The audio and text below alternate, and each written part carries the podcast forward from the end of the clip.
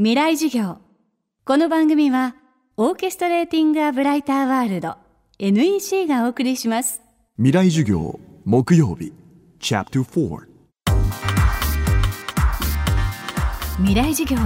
今週の講師は日本で初めてフードバンクの取り組みを始めた方。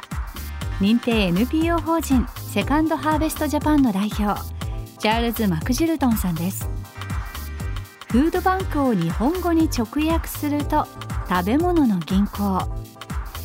品質には問題がないのに販売期限が迫っている。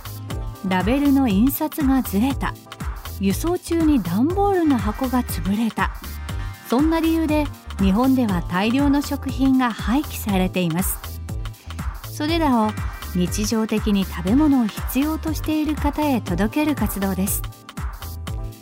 食べ物のセーフティーネットを具体的に作るためにセカンドハーベストジャパンは今パントリーピックアップという取り組みに力を注いでいます。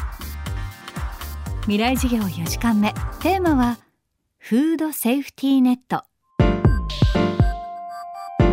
まあ幸いは東京都であの今年の予算で11億円であのパントリーピックアップのところのためにお金は出てきましたですね。まあ簡単って言うと、この場所で毎日運営するわけではない。でも定期的に食べ物をアクセスできるポイントで、炊き出しはもう作ったものを差し上げますでしょ。こっちのもまだ作ってないもの。例えばうちの団体の場合10キロから12キロぐらいの間に常温冷蔵品冷凍品含めてまあ例えばあのお米は3キロと4キロぐらいで缶詰とか麺類とか牛乳卵肉魚全部賞味期限切れてない。まだだいぶ先。調理できるものって差し上げます。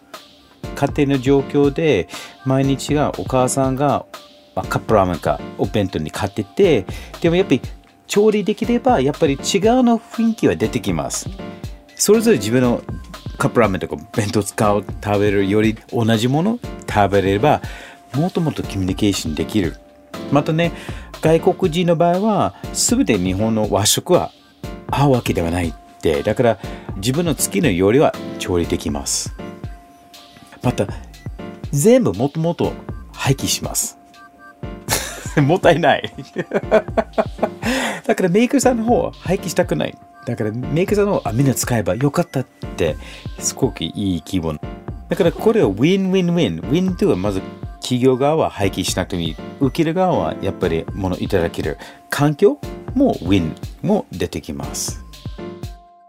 図書館は果たして本を買うお金のない人だけが行く場所なのだろうかそんなはずはないマクジルトンさんはそう話します誰もが気軽にアクセスできて読みたい時にはいつでも読める場所それが図書館ですそしてセカンドハーベストジャパンが目指しているのは食べ物の図書館。食べ物に困った時にはいつでも受け取れる場所です。100年前で図書館作る場合はじゃあ図書館何何の目的ですか？っていやお金なければ図書館にいて貸し出しできますよって。あじゃあ貧乏の人のためにやってるんじゃないですかって。みんな入りにくいかもしれない。また同時にじゃあみんな貸し出しの場合は本当に本返しますかって。そうでしょ？また出版の企業っていうか業界には妨害じゃないですかって。でも今の現在はそうとんでもない話はみんなちゃんと本開始します。出版業界は支援します。まあ共存っていうかですね。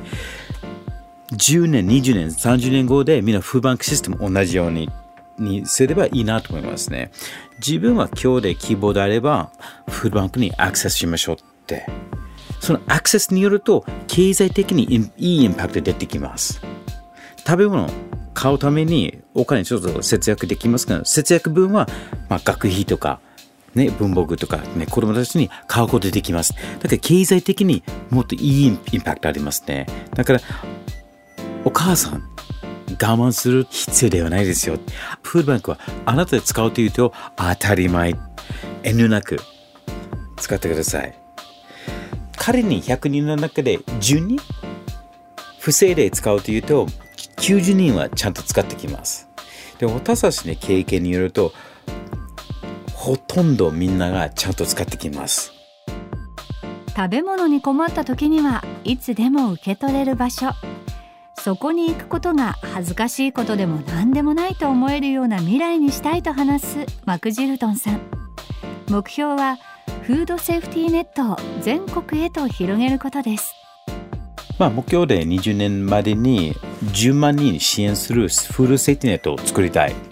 うまくいけば、もうどんどん全国に展開したいと思っています。だから、もちろん、神奈川と埼玉にも、まあ、そのフルセーフティーネットを作りますが、私たち、誇りあるフルセーフティーネットを作りたい。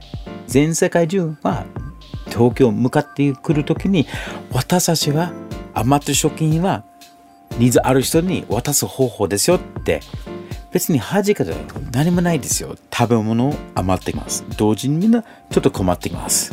だから私ふさわしい方法システムに作ればいいなと思いますね。今週の講師は認定 NPO 法人セカンドハーベストジャパンの代表チャールズ・マクジルトンさん。今日のテーマはフードセーフティーネットでした。来週は自動車評論家の沢村慎太郎さんの講義をお届けします。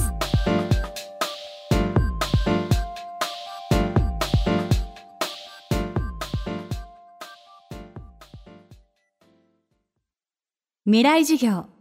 この番組はオーケストレーティング・ア・ブライター・ワールド。NEC がお送りしました。